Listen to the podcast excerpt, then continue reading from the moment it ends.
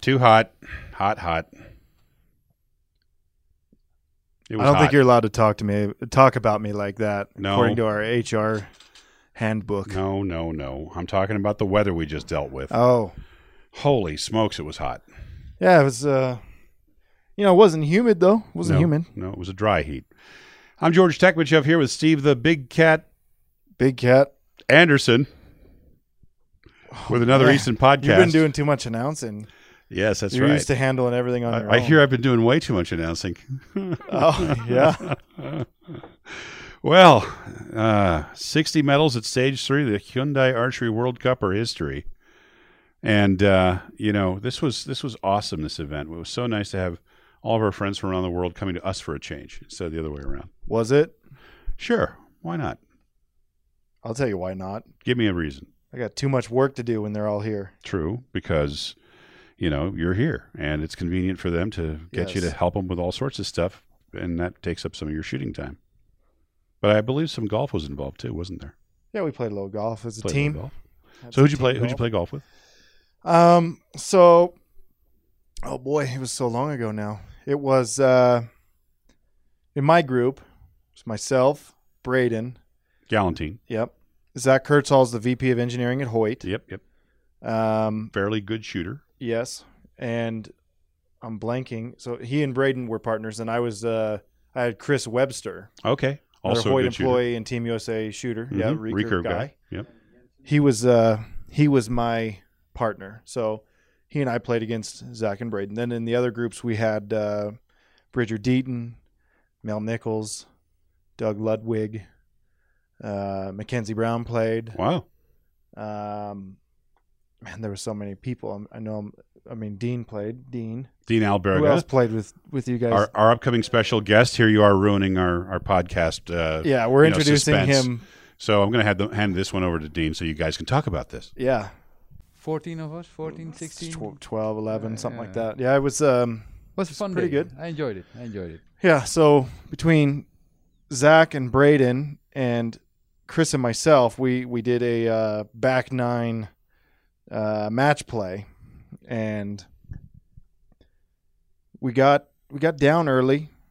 Um, I'm not to toot my own horn any here or at all here, but uh, I hit some some big drives, got us back in the game on holes 16 and 17. I mean, but Tied it Steve, up. Steve, you're you, you're famous for your big drive. Yes. I've, I've seen it in person, and it's Yeah, freakishly. inbounds, Long. out of bounds. It's going to go very far, one way or the other. So we come to hole 18, long par five, skinny green to very, very narrow front to back. There's no reaching it in two. And the real play for me would have been two iron off the tee. I was hitting my two iron on a frozen rope all day. But I just hit two incredible drives with my new TaylorMade M1. And I'm not paid to say that. Maybe we can work something out, though, if anybody from TaylorMade is listening. Um, so I pulled the TaylorMade. I pulled the, the big stick and uh, proceeded to hit one in the water. Hindsight, should have went two iron, probably something like a I don't know four iron, seven iron, somewhere in there, depending on how far I hit the two iron. You know, nice easy iron to lay it up. Anywhere from a, a pitching wedge to a 52 degree wedge onto the green, and and then just roll the putt for birdie. Simple as that. We win. But no, I uh, I hit it out of bounds, and cost us the match. We actually ended up tying, so we did a 19th hole, and that's where we actually lost, I guess. So did you follow like the rules of the uh, U.S. Open for this, or was it a matter of simply, you know, play through? Um, it was it was just a team best ball, so no real event I, uh, plays off of that. If I if I'm All right. not mistaken. Well, sounds like it was fun. And as you may have noticed, we have a special guest in the podcast today. The man, the myth, the Dean. Dean Alberga, the infamous, famous photographer of World Archery. Do you think we can have Jay plug in some shutter snaps Oh, yeah. after you said Dean? Oh, we can do I that. should have brought Yeah. my camera. Yeah. yeah, Should have yeah. brought your camera. Yeah, I know. You know, I'll could've- say one thing about shooting in the finals when you're at full draw and you hear someone uh, drop a shutter snap. You know, the one that's like 60 consecutive photos. Mhm.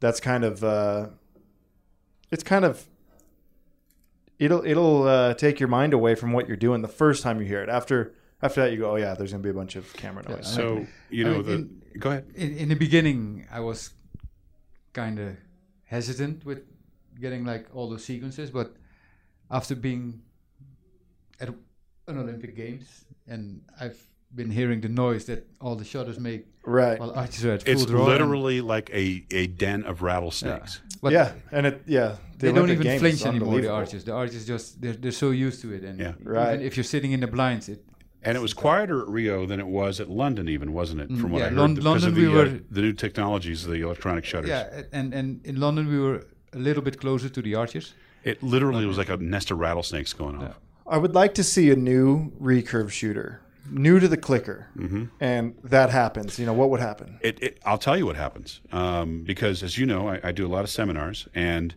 every time I do a seminar, and Yoshi Komatsu, our, our good friend from Japan who publishes the Japan Archery Magazine, comes along. He's taking pictures of me working with shooters. And trust me when I tell you, the timing completely changes on the part of that shooter when that camera's going off. So I, I usually I'll, I'll you know will take a couple shots, and then I have to wave him off because you just the shooter can't hack it if they're not used to it. No, I mean I, I've I've had in in the past. It was just before the the Beijing Olympics. I've had the Korean coach ask me to send like um, cli- uh, the the sound of a shutter, so they could Yeah. they could practice with Yeah. the sound. Of We actually shutters. created a a, a, a, um, a sound effect Mhm. that we've been using in our international team camps at our Chula Vista Easton Archery Center. Yeah. Um, and the last camp we had right after the Vegas shoot in February, we had a bunch of teams out there, including Japan and Canada and some others. And uh, we used that sound effect in order to kind of, you know, camera proof these Yeah. folks, men and women. And it, it works. It does work because once they once they get used to the fact that random stuff is going to It's happen, going to happen around. them. Yeah. Sure. yeah, Sure. then they're a lot better off. Which which kind of leads to some other stuff. But let's back up. Um, Dean, it's your first time on our podcast. So first Yep. off, thanks for being here. Thank you for It's been awesome me. having you here in Salt Lake City this past week. Um, I say it was hot. Man, you were out there with a camera with two big heavy cameras running around in the sun the whole time. Yeah, I mean, it, it was really hot, and, and fortunately, like Steve said before, it, it wasn't humid, so that made it a little bearable. But it was hot. I got burned. Well, maybe not burned, but I got close to burning. Yeah, it's not easy. One thing we didn't mention, maybe you know we've talked about it a lot, but maybe those uh, listening haven't heard. But you know, it was shot on field turf, so the turf temperature can get scorching hot. I'm talking upwards of a 67 Yeah. degrees measured. so surface temperature of the of the turf. Yeah, it's very hot. You feel it through the soles of your shoes, Exactly. and then the, Just the air temperature up. immediately above the turf is probably a good 15 degrees hotter than than the uh, measured temperature that you'll get in the forecast. So Yeah. we're we're talking it was probably 115 Fahrenheit. Yeah. yeah, Very dry, though, as you pointed out earlier. Yeah, so it honestly it was not as bad as some of the heat I've been in this year. So, you know, some great performances coming out of Salt Lake, but uh, any memorable photos for you, Dean, that uh, people can look at on your webpage? yeah. I mean, uh, they they can go to to uh, DutchTarget.com and and go to the photo album. I have all the photos there from the the past World Cups, but one particular that I personally personally like is the photo of Mike Schloesser just after his mm, Yes. winning shot. I Yeah. mean, it's not often that you see Mikey. I mean, he wins a lot, but he he never shows like the big emotion he did Yeah, at this one. And I, I was one of the lucky ones to got it on camera. So yeah. Mikey happy with wins enough that he knows the drill. yep, Turn to this side, put the bow in the air. Move, turn this way, look at the camera, the video camera. He knows he knows what he's Yeah. doing, and I watched him do it as though he had practiced it. yeah. But this So- one, was this one was like pure emotion. He was like screaming. And Yeah, he was pretty pumped. yeah. So, in fact, you know, if you think about it, Dean, you're responsible for some pretty iconic pictures, all of which really rest upon the emotion of the shooter. You know, that, that picture of uh, Crispin Duenas that we've seen many times when he's Yeah. kind of like On his dropping to his knees Yeah, and, yeah, yeah. and doing the fist pump. Yeah, the one The- from uh, from uh, Rio. Rio at Rio. Yeah, Yeah, yeah. that the the one from Ku at Rio was is everywhere in advertising, yeah. right? I mean, it's very very um, iconic. And he didn't even win at that point. Right. Yeah, that Am was I right? Is that that was Right. taken when? that the- was when he thought he won. and Yeah, then, he had to go messed- do one more end. yep, he had to go to one more end, and he won that one. Fortunately for him. Yeah, So, he didn't. yeah. he didn't quite have the same reaction after No, that no, no, because he was a little then, more. all a the little, he's probably had tired. Yeah, Yeah. Yeah, but that was one of the photos. I, I, I took a sequence of photos starting from basically when he was aiming, shot the arrow, turned around, went to his knees, and Mm. So it's- it's really hard to do in a podcast because you know we don't have the visual element. But let me just ask you, off the top of your head, what tips do you have for people that want to photograph archery, either for the purpose of helping to coach people or just to capture what's happening in an event? What kind of tips have you got? What what goes through your mind when you're getting ready for one of these? I'm usually when I'm I'm on the line, so to speak, and, and taking action shots. Uh, just keep in mind the action is not over when the arrow is shot. People will turn around, look at their coach, or Mm. Look at their See those moments. and those are You'll usually make an the expression. Yep, Yeah, exactly. Yeah. So it, it's not over when the arrow shot. Just keep clicking and Stuff in between ends Yep. too, huh? exactly and and I Because mean a lot of good material happens when they're scoring at the target or yeah when also they're walking. also yep, yep, Yeah. yep you can get like beautiful beautiful shots down down the range and uh, it's usually those kind of shots that will make a good photo and Yeah. it's it's not always the archery part of it so it's it's what happens around it and it's it's all digital now so just keep shooting and and Now, Mm. one thing people don't realize, I, I've seen it many times, uh, so I've become, you know, um, appreciative of it, is how many hours you've got to spend afterward yeah picking that- out the best photos and uploading basically them. when the work starts i mean I've, I've been doing this for a while and Well, it's pretty much since the beginning yeah of the and- World and- Cup yep, circuit. exactly and i'm at So the it goes point back now to 06. yeah You know, it's i'm at the point now where i where i if i'm on the field i take a photo. I usually remember what sort of photos i take. So in the Mm. end it doesn't go take back as long exactly to make a selection of the photos that i want. Right. but then the editing starts and, and with all the programs nowadays editing is, is made so simple. So i just want to get the photos out as soon as possible because they are newsworthy some of them and some of them are just good memories. But uh, yeah we, we try to show the tournament. So to show what's going on so i want them out there as soon as i can Well, you know, and, and people are, eh, like you said, newsworthy, right? People are into the live coverage now. That seems like it's, you know, it used to be such a big deal to get live coverage, and it still is cost wise. It's Yep. a big deal because you got to have the big fat internet pipe or satellite, no exactly and you you know you got to have the cameras, and I mean, you know, it costs as much now to do a World Cup as it co- used to cost to do a World Championship. yeah no it, it's So you know, between transport and hotels, and it's a huge production. It's it's it's a very big operation, and, and it's not to be taken lightly as we've we've seen in the past. So And you don't just do the photography work for World Archery. There's a lot of other stuff that goes on behind the scenes that you work on too. I've seen it. yeah, I mean, I, I do some some stuff for uh, Hoyt and Easton, uh, not just photography work for their catalog or uh, or advertising purposes, but uh, I also like to work. I, I've been involved in archery for almost 30 years, so uh, I know a bit of archery, and and I help out shooters as well with with some of their tuning problems and One of the cool aspects, of course, of what you do is that you know you're really good friends with so many archers Yeah. that you also can use your photography expertise in other ways. Like I, I've heard about you doing wedding pictures for some Oh yeah, I've done a, a couple of archery weddings, as I call them. So, and yeah, you build up a relationship with with the athletes, and and some of them are are have become really good friends. Yeah. And as a favor, they ask me to do their weddings, and I'm I'm more than willing to Yeah, it's pretty do it. nice. So yeah, Yeah, pretty cool. So, Dean, um, we're going to have you pop in and out a little bit as as the show progresses, but uh, you know, f- feel free to weigh in because we're we're going to talk about the World Cup, and you were there firsthand, Yep. Just as I was and Steve was, and so we're going to chat about that a little bit for a minute or two. cool. You know, we had um, we had about 50 countries out there. A very successful event per se. Um, certainly the inaugural inaugural major event for the Easton Archery Center here in Salt Lake City. Sure, we've had big team camps and big tournaments like the Big Sky and some other stuff, but this was a different scale. And I think the facility handled it very well. The volunteers did a great job too. Yeah, it was um, first class all the way.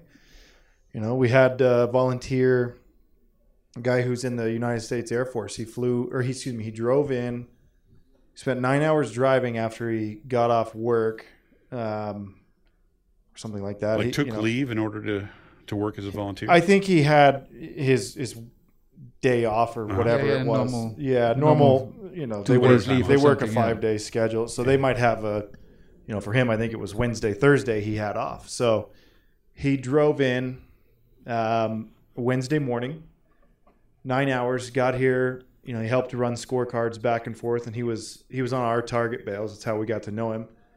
And then he paid twelve dollars to park his truck in a parking garage, and then slept in his truck, and uh, All for the privilege of working at an archery tournament in 100 degree temperatures. for free. Yeah. Wow. The next day he came back and did it again, you know, till about five o'clock, and then, um, you know, we found out about this guy a little bit, and we got him, you know, a USA jersey signed by all of us, and Nice. got him some shirts and hats and stuff, and then Nice. And he drove home nine hours home that night.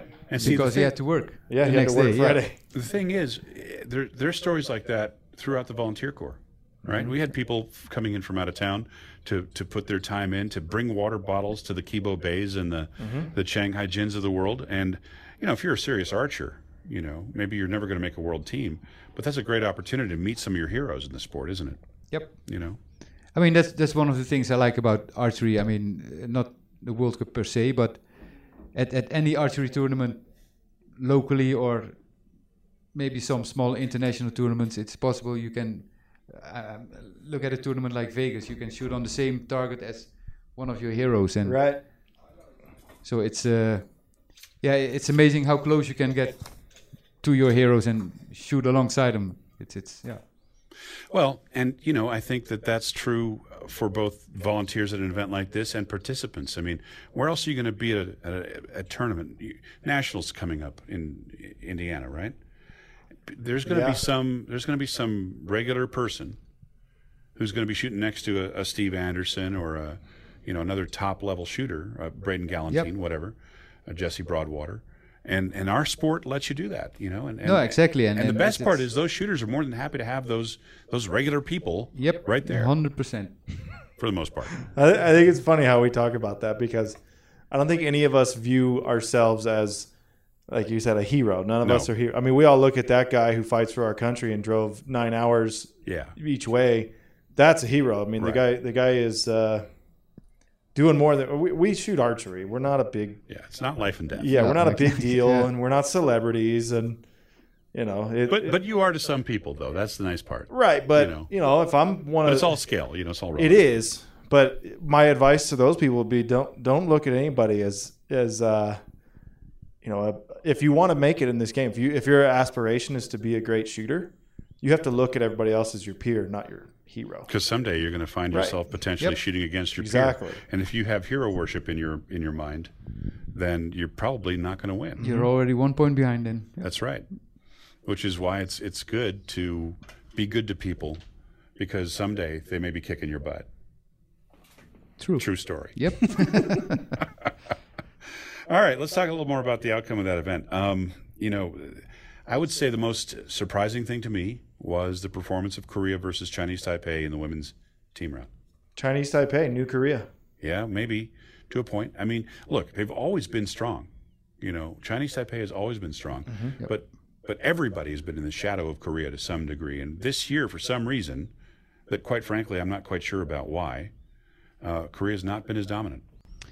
No, so far, and, and we've seen it in Shanghai at the world, the, the, the first World Cup.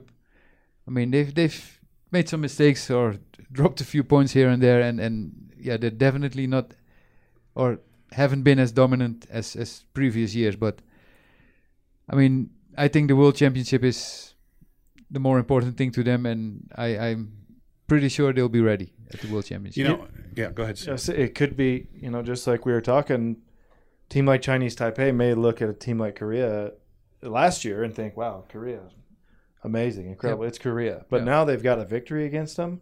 Now they're thinking, we're we're right there. We're Yeah, I mean, every bit as capable. and everybody sees Korea as beatable. yeah. So Yeah, Yeah. Kazakhstan beat the men. yeah, oh yeah. The women were toppled. Uh, One mean- sign of this trend, of course, was uh, a couple years ago in Antalya when the Japanese women's team beat Korea. Gold medal gold medal Gold match. medal match. Yeah. you know I what? remember. What my real thought is. In in in elimination matches, there isn't enough time to separate the cream.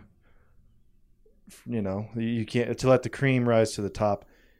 It's it's easy for a good shooter or a good team to have a few bad arrows and a bad shooter, well, not a bad, a lesser shooter or a lesser team to get hot for a Get few hot, yep.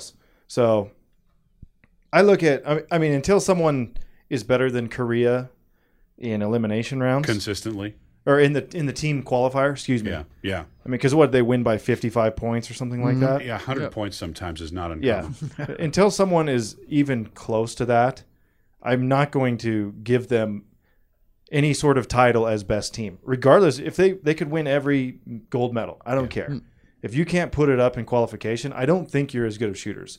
You may have been fortunate in the matches, Eliminations, Yeah. which that's where we hand out the medals. Yeah. But And let's be honest, guys. I mean, as shooters, all of us, we I think recognize on a certain level that Korea would be winning everything if it weren't for match play and if it weren't for set system in particular. yeah, yeah. Right? If we just I mean- shot straight up, shoot this many arrows and decide who wins. It would be extremely rare for them not to not to take away the Yeah. lion's share of the medals. right. And so, you know, I- that kind of leads to the next point, which is, Steve, I told you so back What? in 2015 that Korea was coming on strong, and I think we're starting to see in the compound ranks the effects. Yeah. Um, Once Again, again- not as dominant, right? As th- Yeah, no but, one, um, no one can no dominate dominant compound anymore No. Because because of the round, partly. If you moved it to 60 meters, someone may be able to separate themselves again. Yeah. But right now, For a while. too many people in a 15 arrow match are capable of having a good round. We talked about this, Dean. I don't, I don't think you listened to the podcast, but we did talk about this in our previous discussion. And Steve's point at that time was, should be a 60 meter round, and it should be maybe a 100 centimeter target, mm-hmm. and and that would help separate the cream from the whatever. Yeah, 60 meters at the 92. I think Okay. that would be. The 92 is actually the face that was invented for the purpose of um, the Atlantic, Atlantic City, City, shoot back yeah. in the day. And, um, you know, so it's not actually a standard target per se. A 100 might be too big. I would, I would agree with that. The 92 might be a reasonable size, although it's not a standard size. The point is, my worry about that is what it might do to club shooters, you know. I understand the, the necessity or the desirability, perhaps, I wouldn't call it necessity right now because nobody's shooting perfect scores all the time.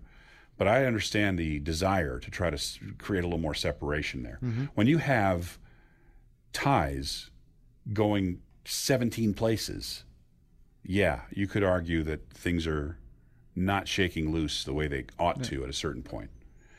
And you know, it's the old story with some other stuff, motorcycle racing sometimes, right? I mean, you see the same same people Yeah, I mean, always uh, dominating and then you got the a Rossies and, and, and then you got a train of bikes, you know. Yeah. I mean, it's that's that makes for actual boring, boring competition to yeah, watch. but but still, if, if I look at the, the this year's competition, I mean, we had so many different shooters rise up and and put in their two cents on on on the line and winning, Mhm. and You think of people like it's not Steve it's not yeah exactly and but the new not kid just from from, from the Netherlands. Netherlands, and it's it's hard to predict nowadays. I mean, three four years ago, you could say, "Oh well, if if, if so and so showed up, Yeah, we'll probably win." But you can't. I mean, it, it's not like that anymore. The, the day after qualification, you can look at the bracket and figure who probably has the Exactly. the yeah. easiest Yeah. path if all things go as you know Normal. paper would say. But then then what happens is you get a few upsets and you know we'll all look at the bracket and you can you like go back to Antalya and look at uh, look at the scores from one half of the bracket when we got to the final 16 to the other. Yeah. One was extremely strong, the other No, no, was yeah. incredibly weak.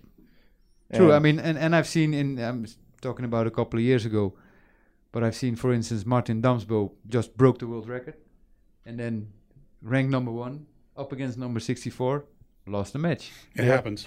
It's it's You know, I, I'm not wild about the whole protect the top eight thing, Mhm. honestly, because I think they have the disadvantage of kind of coming in cold.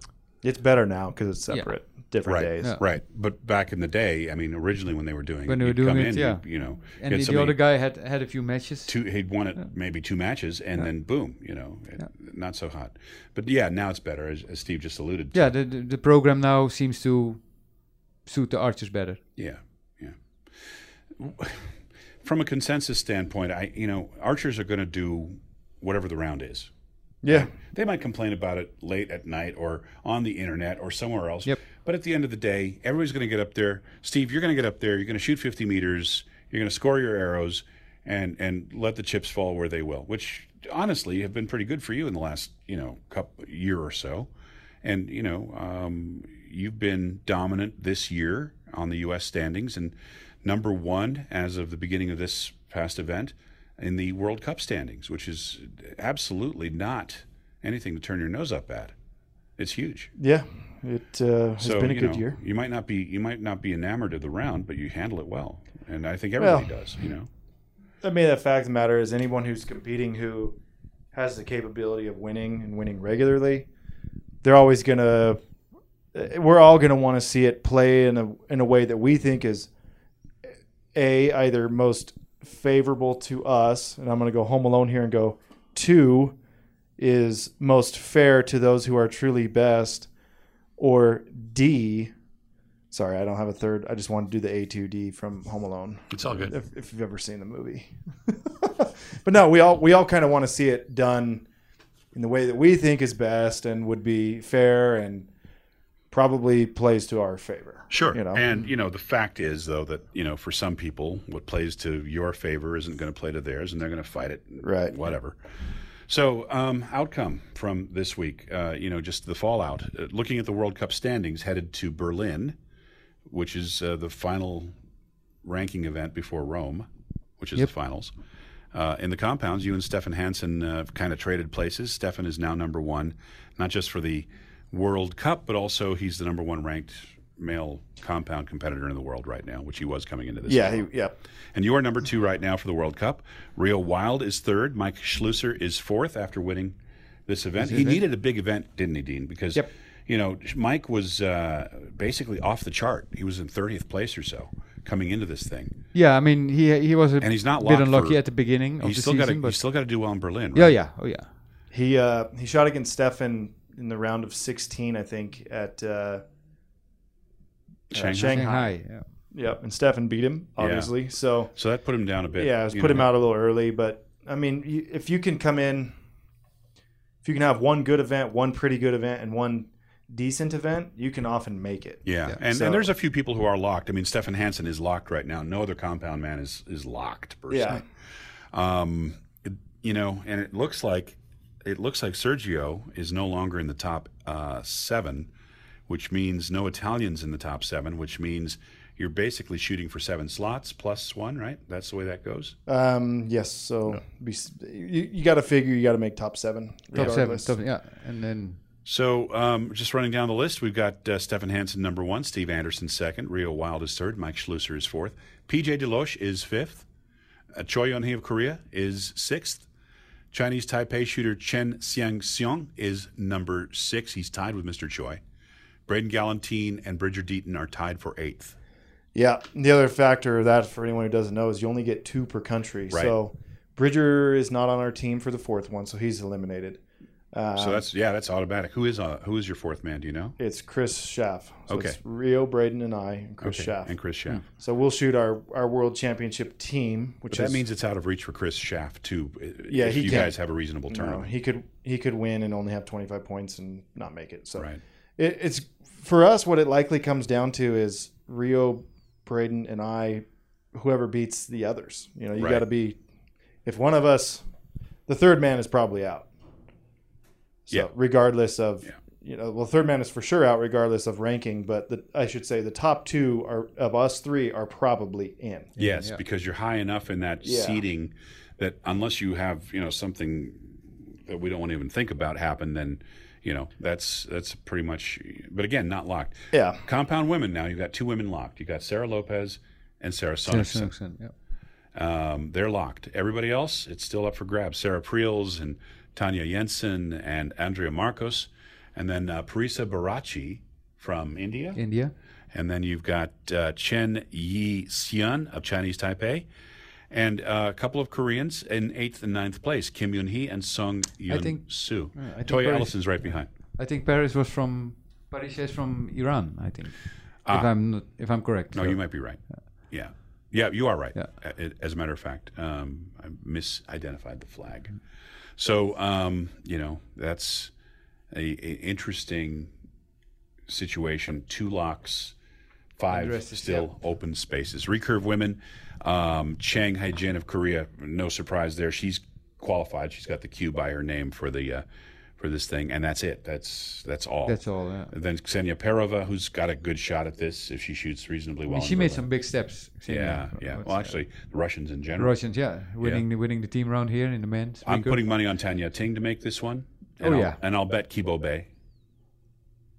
And Yeah. then after that, you've got Alicia Marin of Spain, who appeared in the finals.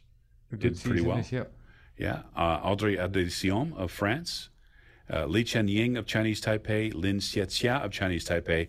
One of those has got to go if Yeah. uh, if uh, Miss Tan stays where she is. I think Hayakawa Ren is going to catch a slot for Japan.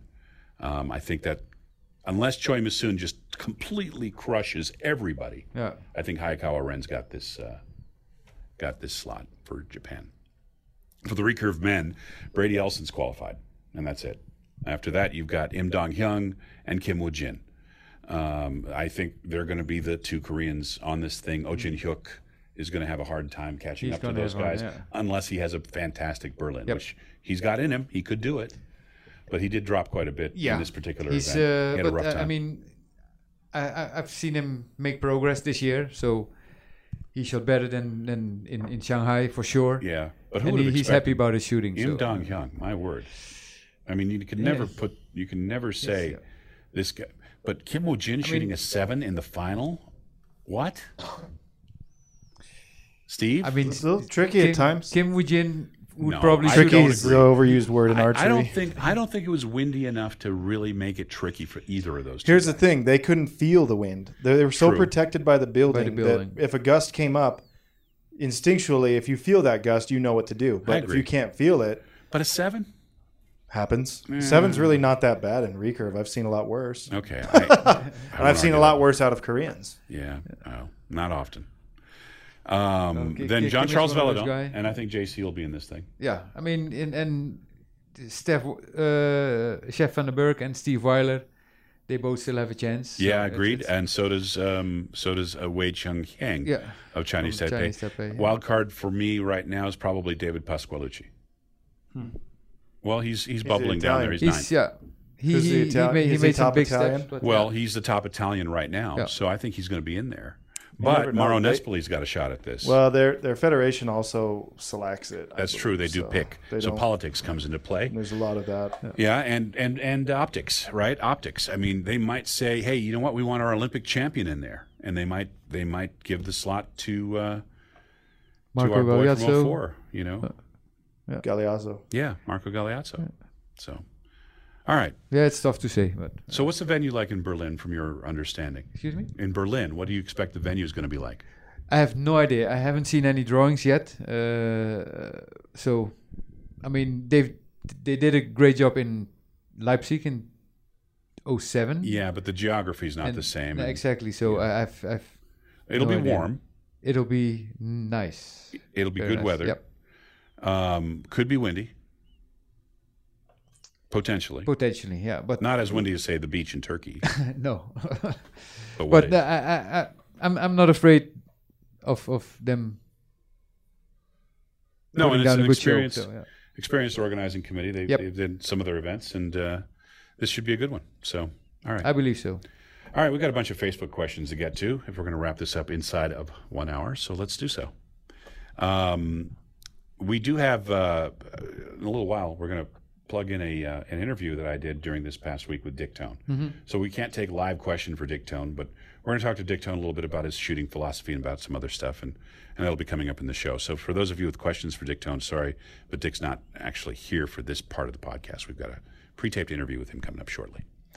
Okay, here we go. Joshua Moore is following up from his previous question, Steve, uh, after asking such a simple question about the magical arrow length last time. What he meant to ask was for a compound archer, how do you decide the optimal length for an arrow? As close to the blade as possible, an inch of shaft in front of the blade, etc., when you're at full draw. That's really what he was trying to figure out. Yeah, I would say start about an inch in front of the riser and, and cut down as needed. So in front of the riser, so you've got some extra to play with Yeah, at the end of the past the shelf, Alrighty. Hopefully that helps. because there's no optimal length in terms of where it's located physically. I mean, like the point, you know, there's that, that doesn't come into play. Matt Zollman uh, recently set up a new dozen 500x10s within the recommended range on the Easton Arrow chart. 44 pounds, 29 and a half inch draw. At 70 meters, he says, I'm going to repeat this. At 70 meters, he says, the bare shaft is showing weak, landing in the two ring to the right. But the fletched arrows are flying just fine as to his current ability. He understands there's lots of variables that affect arrow spine, but it has him wondering how modern day material and design affect that spine and how to account for this when selecting arrows. Matt, either turn your bow half, ha- down half a turn or stop trying to bare shaft at 70 meters would be my first advice. Yeah, I'd probably do it at Very, 30, right? Very unforgiving setup. I mean, just don't do that. There's no point to it. Go ahead and go to 30 meters and, and be happy. Seriously. I've never seen like when the Olympian people come in here. Uh, for instance, we had Aida Roman here. She bare shaft tuned at 30 meters, Yeah. and I will say, if I remember right, she didn't necessarily want her bare shaft to impact the same as her fletch shaft. She For was sure looking for a certain impact point. Yeah. Yep. And Dean, you've worked with a lot of shooters, and I've worked with a lot of shooters. Mm-hmm. Very few shooters actually want the bare shaft to impact in the gold, In the gold. at 70 if they're for the few people who really do Who that. really can do that? Yeah. and and the vast majority are you are going 30 meters by the book and living with Yep. and and that's handy because you don't have to worry about the wind or the effect of the wind, the very slightest amount of which will affect a bare shaft profoundly. Yep. Not to mention, have you done a French tune, Matt? You know, have you have you done a walk back? All that stuff comes into play. I mean, what I usually do is start indoors if, if we have the opportunity to shoot 30, 25 meters indoors, and that's where I do the bare shaft tuning. And because, like you say, outside, the, if there's just the slightest wind, Yeah. Uh, Bailey Smith, Steve Anderson, can you talk about your thought process when you are in the last rounds of a perfect 30x or 60x round? Can you give advice on how to keep negative thoughts out about not wanting to miss? Hmm. I probably. Um, I mean, I never think about don't miss. No, because the last thing your mind sees is the word miss. Yeah. Therefore, it's along the lines of shoot a strong shot or something positive that activates the shot. Nothing to do with missing Right. or hitting or any of that. I'll try to break it down to something simple, like you know, keep a strong bow arm, or work through the release, Move or the whatever. elbow. Yeah, it's hmm. just a you you simplify it because you if the minute you try to do something, I mean, you've you've, you've gotten there already. What were you doing the whole time? You know, your was your brain off or or what? You know, were you were you focused on something specific? It's hard to say because every round is a little different depending on how you're feeling, how you're shooting, how you're aiming. So, um, most important is you you want to slow down a touch, but at the same time you want to work quickly. So, what I mean there is, you know, it's okay to take another half breath between, uh, you know, loading an arrow and, and drawing back or or whatever. Um, but don't don't get to full draw and, and over aim and or or anything like that. You know, just try to get the arrow off and and uh, don't do anything out of the norm. Don't rush yourself between. Shoot the shot that you got, that you've been shooting that got you to this point to begin with. Yeah, exactly. Yeah, don't go changing stuff just because you're about to shoot a different score. It's one arrow at a time. All right, uh, Paul Hatch. Hey, George and Steve, thanks for all the great podcasts and info. Thank you, Paul. Appreciate having you uh, listen. Uh, just a question about Fat Boys and the Super Drive 23. What's the biggest difference? Which one would you prefer and why? All right, the biggest difference between the Fat Boy and the Super Drive 23, mass weight is the biggest difference. The Super Drive is lighter. Considerably lighter. Now, the Fat Boy was engineered to handle Stramit, which is a specific type of European target butt that's about as hard as this desk. And the SuperDrive 23 is also engineered to handle that type of material, but we were able to refine over the. You know, it's been about ten years since we developed the Fat Boy. More. Yeah, we were able to refine things, and the SuperDrive 23 is pretty much the pinnacle of carbon technology right now, which sounds like a whole bunch of marketing BS. But the reality is, it's a lighter arrow that's just as strong as a Fat Boy, if not stronger. All right. Right. And so um, the benefit is that the SuperDrive 23 lets you have more FOC with the same overall shaft weight for shooting 3D and for shooting outdoors, or uh, load it up and make it work indoors with lighter bow, or you know it's a very versatile arrow. That's the point, and it's World Archery compliant. Uh, both the Fat Boy and the SuperDrive 23, of course. So that's the benefit of the SuperDrive 23 over the Fat Boy. Fat Boy's a very tough arrow, strong but a little heavier. SuperDrive 23, lower lock time, a little less chance to mess things up as it leaves the bow. You know, overall a better shaft in, in just about every way. It's straighter than we specify, or straighter than we advertise generally, and good quality and all that happy stuff. Um, what spine would work best on the SuperDrive 23 for a Pro Comp Elite 62 pounds, 29 inch draw? I don't have any experience with anything over 60 pounds because that's maximum world archery weight. But I'm going to say that if you're using a 340 Fat Boy with a 100 grain point, you're probably going to be okay with the equivalent in a super drive. Yeah, he's worried about the uh, 340 Fat Boy being a little stiff, and I'd say, yeah, it probably is a little stiff, but you could go to the 375, you'll be fine. Yep. It's not a big change in spine. I mean, you're talking 35 thou, which is And it's a For a lighter compound- shaft, so it'll end up shooting slightly yeah, stiffer. for a compound that that lighter, or excuse me, a, a 35 thou difference is not much. it's a lot from shaft to shaft, which is why we hold extremely tight tolerances. But when you're talking one setup to another, Yeah. yeah, you can you can make it work. Um, so that hopefully helps you out there, Paul. Uh, Sarah wants a question for Dick Tone, which uh, Sarah, this is going to come up momentarily in our in our interview with Dick Tone. Your question is um, understanding better what he means by rhythm and timing. He understands focus. She understands focus in terms of Dick Tone's mantra of focus, rhythm, and timing. But um, the the question then becomes, uh, what does it mean? You know, in terms of uh, focus, uh, or excuse me, rhythm and timing. And so Dick will un- explain that. Um, David Cousins, not a question so much. The David Cousins from the UK. Yeah. But um, we were talking about combining your love of golf and archery. And so David wants to know have you ever considered giving archery golf a go? It's pretty much a game of golf, but with a bow and arrow instead of clubs and a ball. They do that here in Utah. They do. I will never do it. Okay. Stefania Sam, who was kind enough to give me a pronouncer for her name, but I, I you'd be surprised how familiar I am with the name Stefania. So um, she said, thanks for the podcast. Uh, out of curiosity, she noticed a weight dip in the ACE chart. Grains per inch go up until 720. At 670, there's a dip from 6.4 to 5.9. Why? Um, the answer is because that's when the, the shaft shifts from uh, one modulus of carbon to another. It shifts from one specific stiffness of carbon to another. X10 arrows are all made with the same stiffness of carbon, but ACEs, being an older technology, use actually three different carbon stiffnesses to achieve different sizes. So that's why. That's why you see that. Uh, our friend Sammy in Finland wants to say that it would be great if Linda and Steve got to compete against each other in a mixed team event, or would that lead to family disputes? No disputes as long as I win. Rob Wallace, with an office next to Isaac's, what brand of noise canceling headphones does George recommend? Clearly, Rob Wallace knows Isaac. Yeah. Uh, there are no uh, headphones that would solve that problem, but uh, When Isaac puts his in, he gets pretty quiet. yes, he does.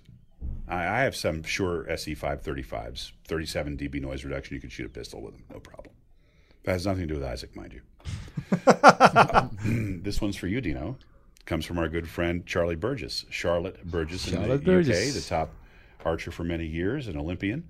Um, I know what- Charlotte. We all do. And uh, so, what is your favorite photo ever? First question. Ooh, I have I have several. I probably one of the photos there weren't even archers in the photo, just targets and uh, mountains as a backdrop. This was uh, taken, I think, 2011 something Like in in uh, Ogden. in Ogden. Yeah, Okay. the one in Ogden. That Oh, that's familiar with that iconic photo. photo. I was there early in the morning and there was no one on the field. There was a little bit of mist in the air. Yep, and, Yeah. and there was the field was like completely empty, and the sun was exactly in the right position. Yeah. Yeah, that is a great was, was photo. one of my I have favorite to photos. admit. Yeah. One of one of my favorite photos that you've taken is a similar photo, but with the Mayapan pyramids from 2006. From 2000, yeah. With the, I, I know which one you're talking about. Yeah. Yeah. I mean, it, it, it all, my favorite photos usually depend on the position of the sun and, and how Sure. it reflects on targets or backdrop. You also got some great ones in Copenhagen last year with that backdrop of the uh, Royal Palace there. Yeah, c- well, Copenhagen is, is definitely in, in one of my top three photographed events. And and yeah, What would you say was the toughest event that you had to photograph overall? overall, Athens, maybe? No, no, no, no. I, wa- I unfortunately I wasn't in Athens, but I would say So much white marble is what I was thinking. Yeah. Anyway, but uh, yeah, Athens is just before you started. I just yeah, realized. was, Sorry. uh, well, there was a dumb question. No, it, it, it's hard to say. I mean, there are several events that were challenging. I mean, sometimes I had to shoot up, shoot against the sun, which makes it a little more difficult. But I've seen you use that artistically too to create silhouettes. I mean, you got to use what you have, but it's uh, it. I, I, I like the challenges, so it's it's there, there isn't any really hard event. So All right. And then Charlotte wants to know um, 2017 season so far. You got a favorite question there? mhm, uh, the one from Mikey probably at at, Yeah. at this event at the past at the last week. So. And if people want to take a look at that, they can look at your website, which is Uh, they could go to uh, DutchTarget.com. DutchTarget.com. Or and the- then if you get to the DutchTarget.com and it's that big web page, not the black SmugMug one, there's a link at the bottom There's a link the at the bottom to the photo album, yeah. And or they go to the worldarchery.org Right. website, and there's Right. also a quick link Right. to the photo album. Okay. Um, I'm remembering now how many great photos I lost when uh, my phone died. oh, yeah. Because I'm not, that you I wasn't an dumped in the swimming pool? iCloud guy. Yeah. I am now an iCloud guy. I will pay. You know what had happened? Your photos are safe now. I only had like what you get like five gigs of memory, and Yes. it was all. Um, I don't know In what fact, was. I think it's two. yeah, so I don't know what what wa- was going to iCloud, but it was not photos. So It's probably backups of your phone. Well, Well, I, I've learned kind of learned the hard way as well. So before every event I go, I make a backup of my phone. And don't let French PR people pull the memory stick, memory out, stick of out of the my camera computer. while it's still downloading. Yeah, never do it.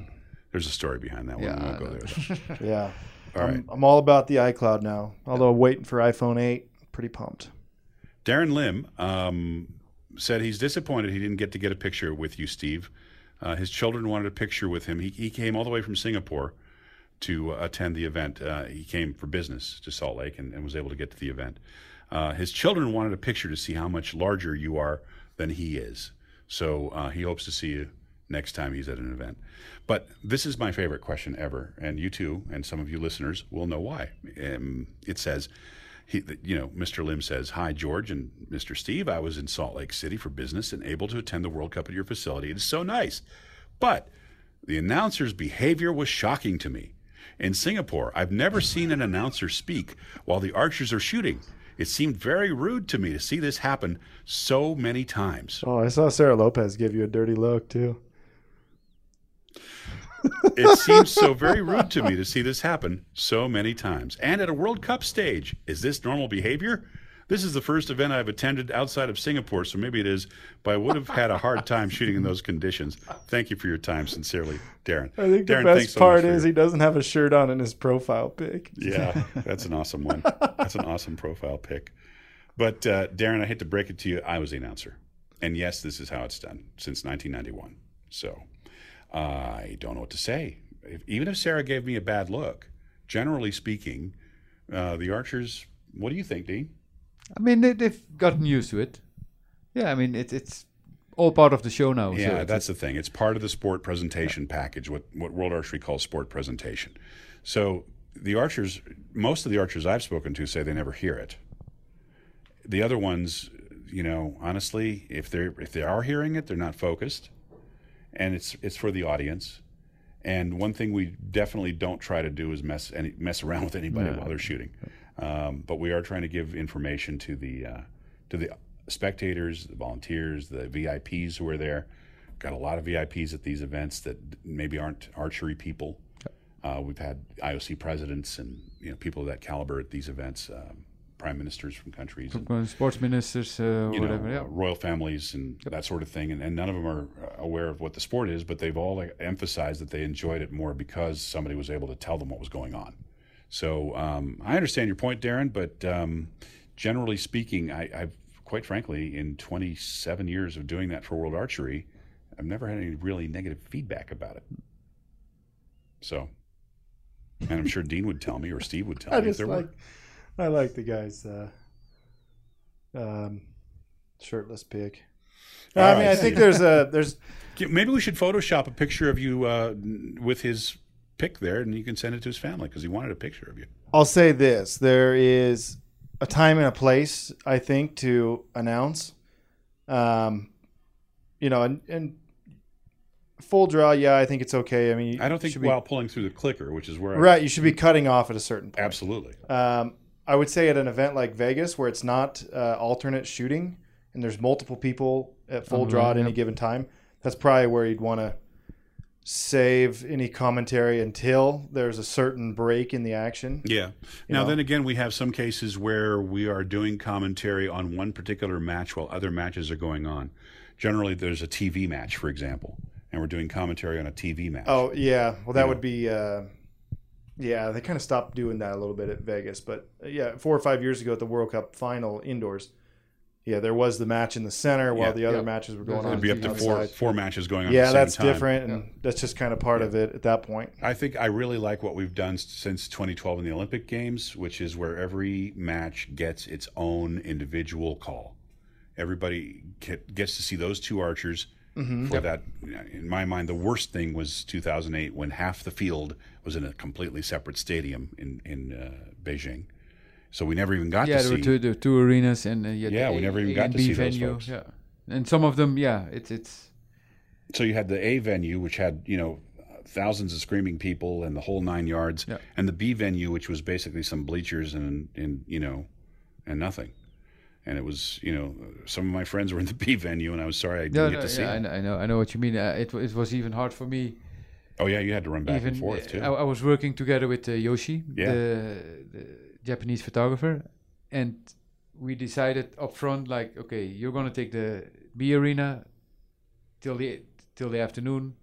yeah, I'm you guys the A, and decided you scheduled it. a bit. Yeah, And sometimes I just sneaked into the other arena because one of my friends or someone of interest was shooting, and so no it, yeah, it was, yeah.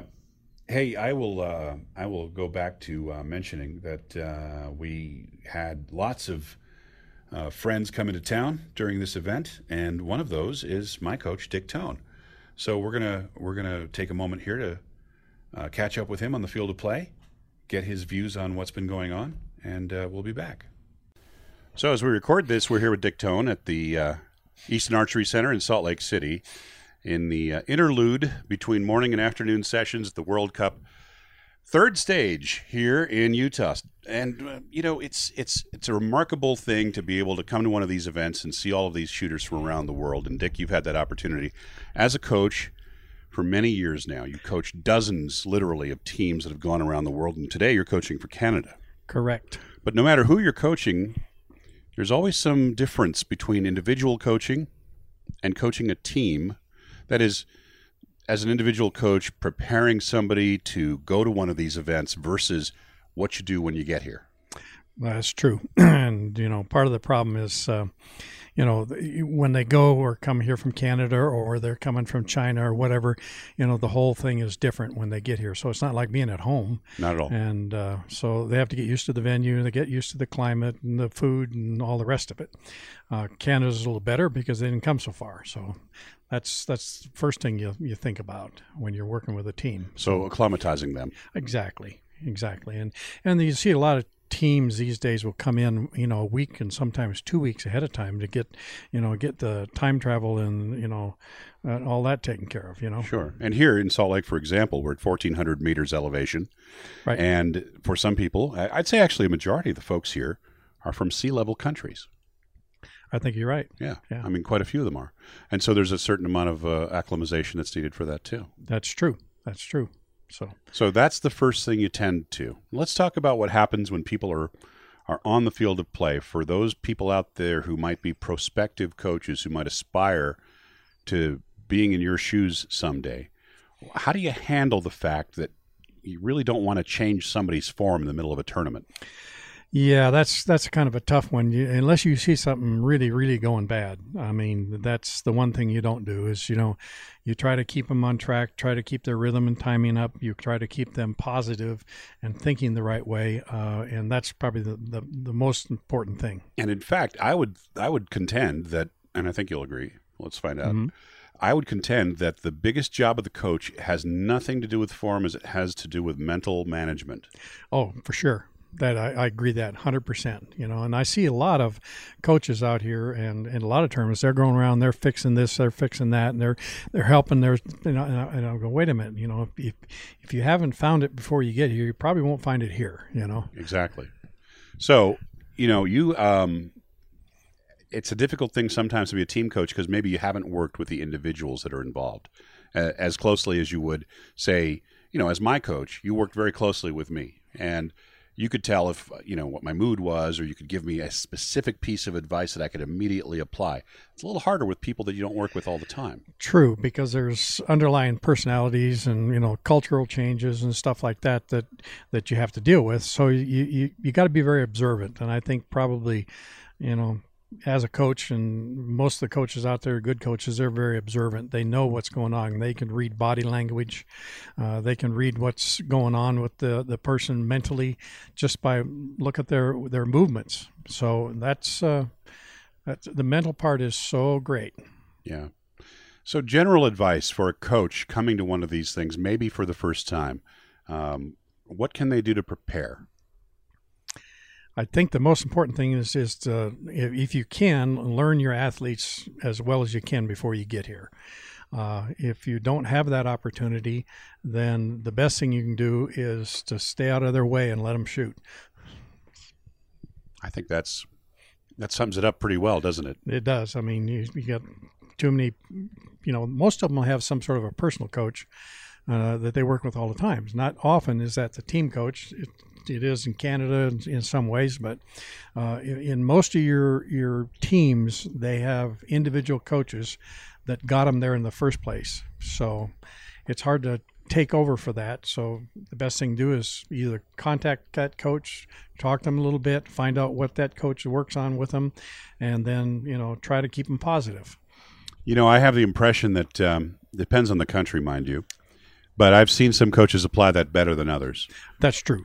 And I think we can talk about some pitfalls that we've both observed, perhaps Oh yeah, as as things to avoid, perhaps.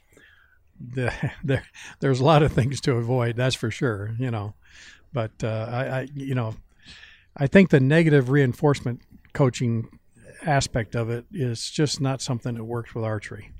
And yet we see it from from time to time. We Not do. necessarily among the most successful countries, but No. we do see it from time to time. We do, you do. and I think that that's um, it's definitely a disservice to Yeah. the shooter and and uh, you know ultimately to that coach. Yeah, a lot of times it's not what you say, but how you say it. How you say it exactly. So positivity, right? That's so important. absolutely, absolutely. And and as a as a coach or as an athlete, that's one thing. Every morning you have, you know, totally is is one thing you can come up and come away with every morning, and that's attitude. And your attitude is based upon your behavior to a large extent. Exactly. You know, the things you do can adjust your attitude. Right. Your your your your body language as a coach can affect the archers. You know how you talk to them, how you actually, you know, the, the facial expressions. You know, all that kind of stuff can mean a lot or can hurt a lot.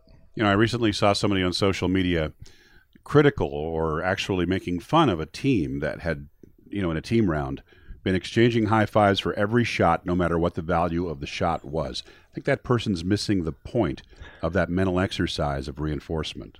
Yeah, they that's probably something they worked on, and that's probably something they brought to the tournament. I don't think they just made it up when they got here. you I think it's an important part of a team round is that you are supporting your teammates. right.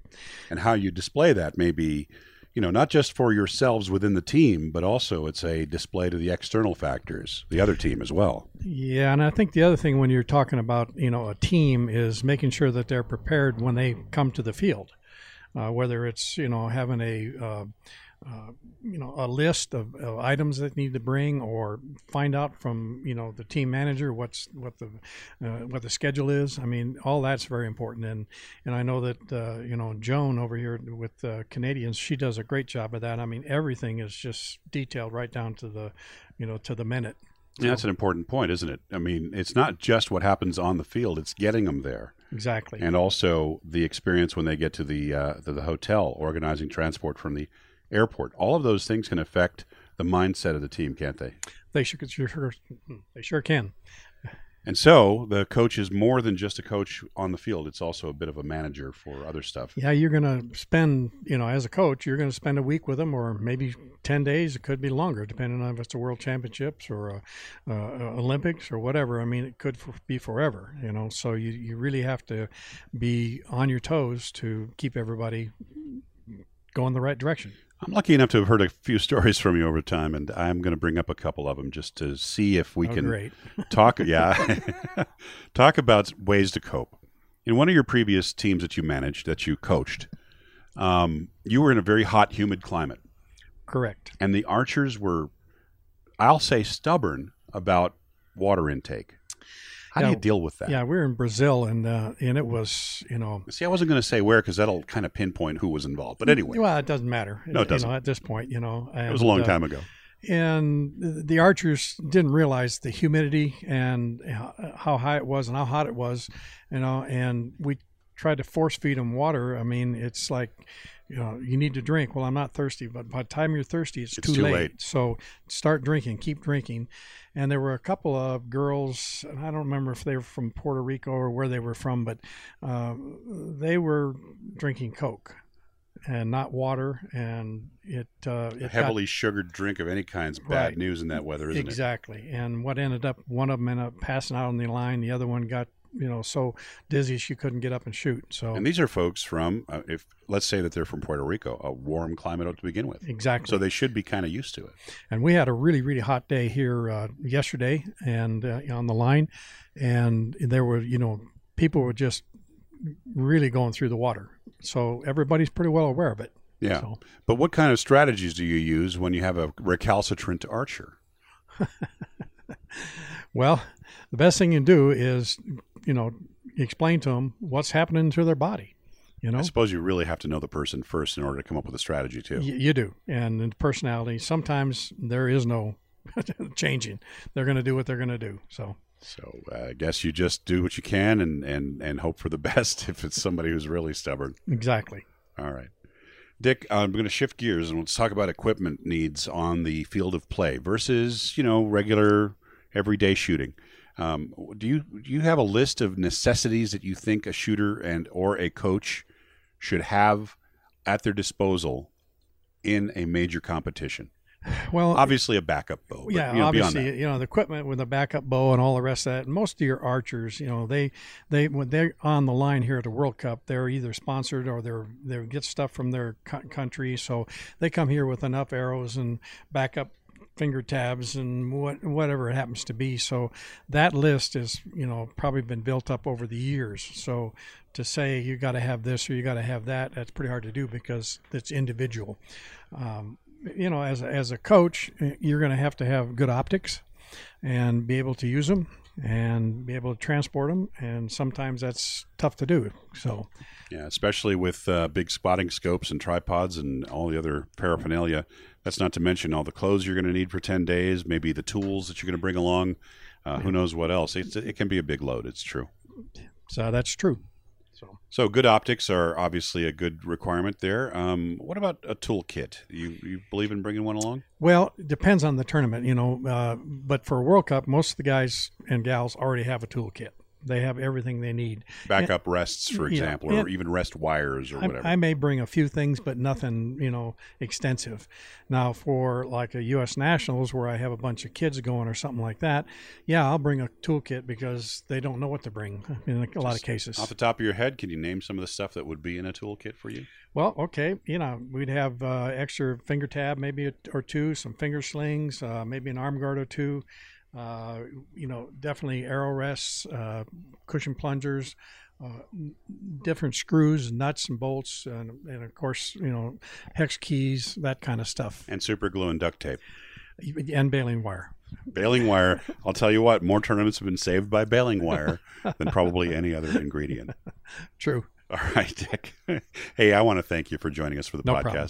And uh, we'll look forward to a longer discussion with you in the near future, talking about general coaching philosophy and other topics. Thanks again, Dick We Tone, coaching Canada here today, but my personal coach for many years, and of course the coach of most many of the most successful American archers in history, including Jay Barrs and many others. Thank you, Dick. Thank you. Well, it's always great to talk to Dick Tone and uh, get his insight on on these things. You know, now that he's coaching Canada and he's been part of this sport for so many years, uh, the tremendous knowledge base there, and uh, always interesting to hear his point of view. Dean, any other any other thoughts uh, before we close out regarding this past week in Salt Lake? No, I mean it was a great event, as as expected, and uh, thank you guys for having me over. It's it's been a pleasure. Yeah, it's always always awesome to have you around. So Thank you. wish wish we could see you more often. Um, you know, we talk quite a bit, but it's it's great to have you here. You got more golf in the uh, in the agenda? I got some golf in this morning with uh, Jay Barrs. Oh well, gee, there are worse people to play golf with. I know, and Who won I'd give Jay this one. This time? All right, Steve. Any uh, any thoughts about this past week? I, I know it was a uh, not your best, not your favorite event from the standpoint of performance, but uh, any thoughts about um, about that whole thing? No. Um, I have no thoughts. Okay. well, what's your strategy for getting ready for Berlin? Um, you know what? I actually got kind of pissed off. I think I should be on the, the final stage more often. So I'm gonna I'm gonna start practicing. Oh, Yeah. okay. All right. Okay. Yeah. I don't see anything wrong with practice once in a while. I think maybe it's, after all, what most people do. You know, I think uh, I'm gonna try to get the bow weight up a little bit. So I'm gonna start adding a little weight. You know, look at what Mike's Mass doing. weight. Yeah, look at what Mike's doing with 30 ounces on the front bar, Okay. and he's got what another 12 underneath his hand, and then So let me ask you about 18 that. or so on the side. Let me ask you about that. I mean, you know, Reo's got a ton of weight. Mike's got a ton of weight, uh, mass weight on the uh, front bar, and their posture has had a slight adjustment for it. Do you expect you- you're going to end up changing your form a little bit to accommodate it, or you? No, I mean I, I can I have a, quite a bit of weight on there as is right now, um, and I handle it fine. I think, and that's with pretty minimal practice. I think just a matter of shoot a bit more, condition myself to it. I'm strong enough to hold it. Yeah, I'm I'm pr- I'm going to go out on a limb and say that I'm physically stronger than both of them. I won't argue that. I don't think either they would argue that either. I mean, that's that's kind of that would be a real thing. Remind me not to get in a fight with you. um, Congratulations to Linda winning uh, that uh, team round, that Yeah. mixed team, Team silver.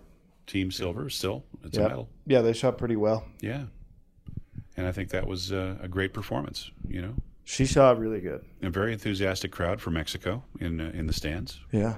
You Yeah. know, Always a little party going on in the stands with Mexico. So no doubt. Yep. Usually, what it is is it's all the Latin American countries, Yep. kind of together. Yeah, they're, kind of cheering for Colombia, yeah. and you know, Yeah, I call it the LAU, the Latin Spain America actually. Uh, Union. Ms. Marin from Spain, she had a very good uh, support from the local base from Mexico and from Spanish speaking. Yeah, Yep. yeah, There's a and they're all certain friends. So there, you know, you know, if you look at, well, at they share a common language, and you know, yeah, when the uh, uh, when a lot of the Latin American countries go to Europe and say there's multiple events within you know three or four weeks, oftentimes they'll go to the first event, and if they have that gap and it works out, they'll go to Spain and train there, and then go to the next event. So Spain is kind of like the European home for the Yep. Spanish speaking um, yeah. countries. Not to not to step on a landmine here, but I I had the distinct impression that I saw the archers from the People's Republic of China cheering for the archers from Chinese Taipei too Huh. during the you know matches when they were out there. Very cool. So I thought that was cool. Yep. You know, that's one of the nice things about archery. It kind of transcends politics. I mean, yeah, uh, it's not just archery. I think most sports are. Yeah.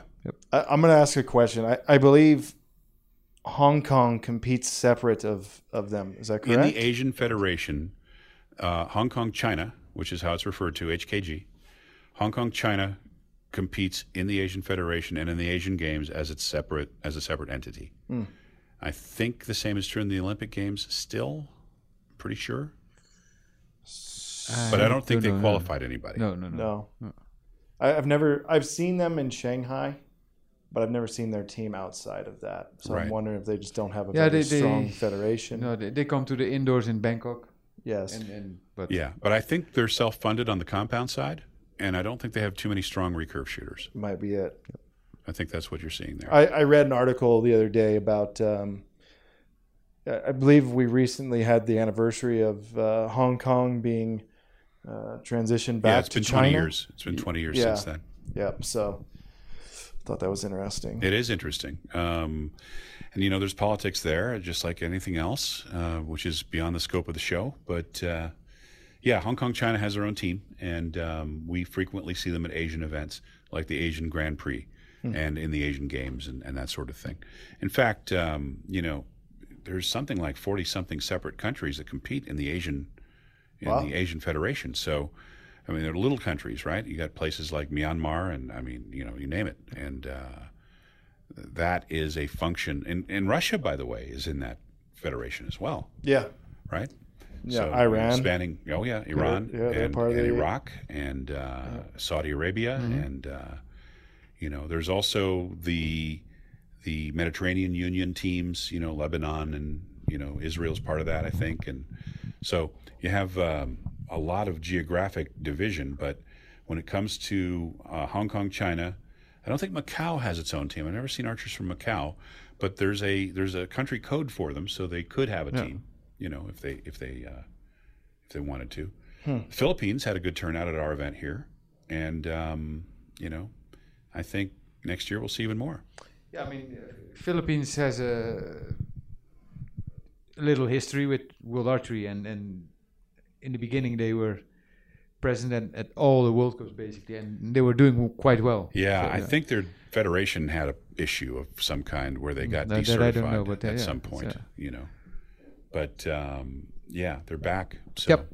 that's pretty cool. and it's good to have him back. So, Yeah. So I, I, you know, I personally, I was very happy to have that event here. Um, I know Greg Easton and the Easton Foundation was very satisfied with the turnout and the way the event went. I know World Archery was happy with the way the event went. So um, I think the archers all liked it. They liked the food better than this time. This time than in Ogden. That's what I kept hearing. okay, yeah, well, I mean, I thought the lunch was garbage. I'm kind of sick this week too, so I'm just gonna say Okay. Well, I think I think the, hope the Greg athletes doesn't listen lounge to the was. I'll tell Greg. Greg didn't cook it. yeah, fair enough. Well, on that note, uh, hey, it's been great to have you here, Dean.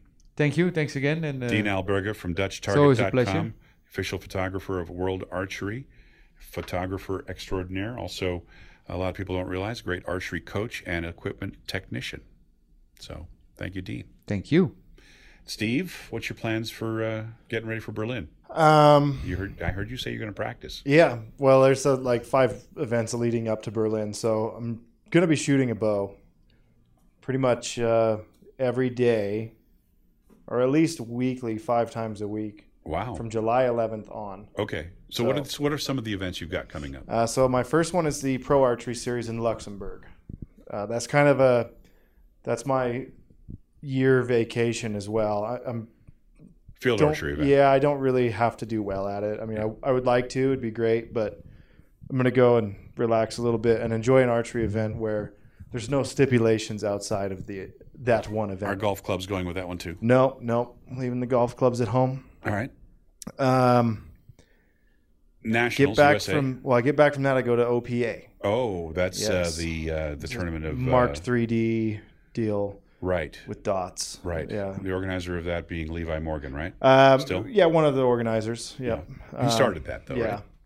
Following that, um, NFAA Field Nationals in Yankton. Uh huh. Always exciting. Sure.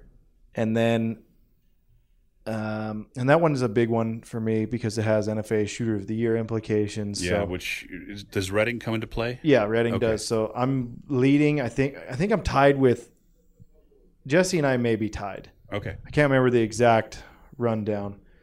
Um, I, I believe we are. It'd be nice to have that title. It'd be It'd nice be- for you to have that silver bowl. I care less about the bowl. Just show me the money. Okay. Uh, you know what I like is you know Dean. He's honest, right? He's- yeah. none of this. It, none of I, I can appreciate that in Steve. None of this yeah. BS. Yes, we're doing it for the sport. Hey, it's all about it's all about the glory of sport. No, show me the money, baby. Yeah, all right, I get it. yeah. I have no problem with that. It's honest anyway. Yep. Uh, I mean, yeah. It's the achievement is great, Uh huh. And there's no doubt that that means a lot. But you've means got a a lot to truck me. to feed. Right. um, so I- I'm skipping World Games for that one. I made the World Games team, but I'm I'm electing not to go. My jaw So, just dropped.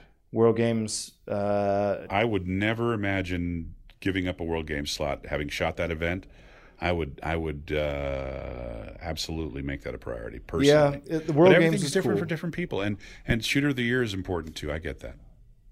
financially. I mean, as a professional archer, financially, Yeah, I understand. it's a lot more Enough said. lucrative. Yeah, I get it. Yeah. and You gotta having those gone to the. World Games in Colombia, where they put on great events, and, and we've talked about this. Yeah, we don't. Need to I don't go have a there. I, I know what you're about to say. We don't need to go there. Yeah. we just don't need to go there. I, get think it. Colombia was the pinnacle of World Games for me.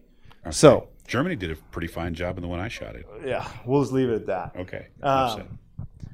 Following Yankton, then we go to uh, Indianapolis for USA Archery Outdoor Nationals, right. and we go straight from there to Berlin. So Okay. So you got of- your you got your work cut out for you. yeah, Might as well uh, practice. It's a tough five weeks, and get back and man, then I've got a couple weeks or a week off, and then we go to uh, SoCal. Okay.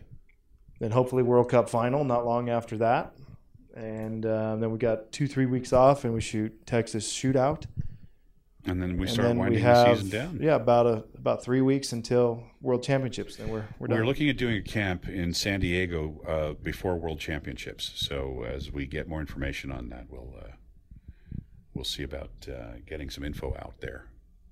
But right now, it looks like we'll have an international team camp for acclimatization and training um, not too long before the World Championship, which is not a bad idea for countries who are 16 time zones away.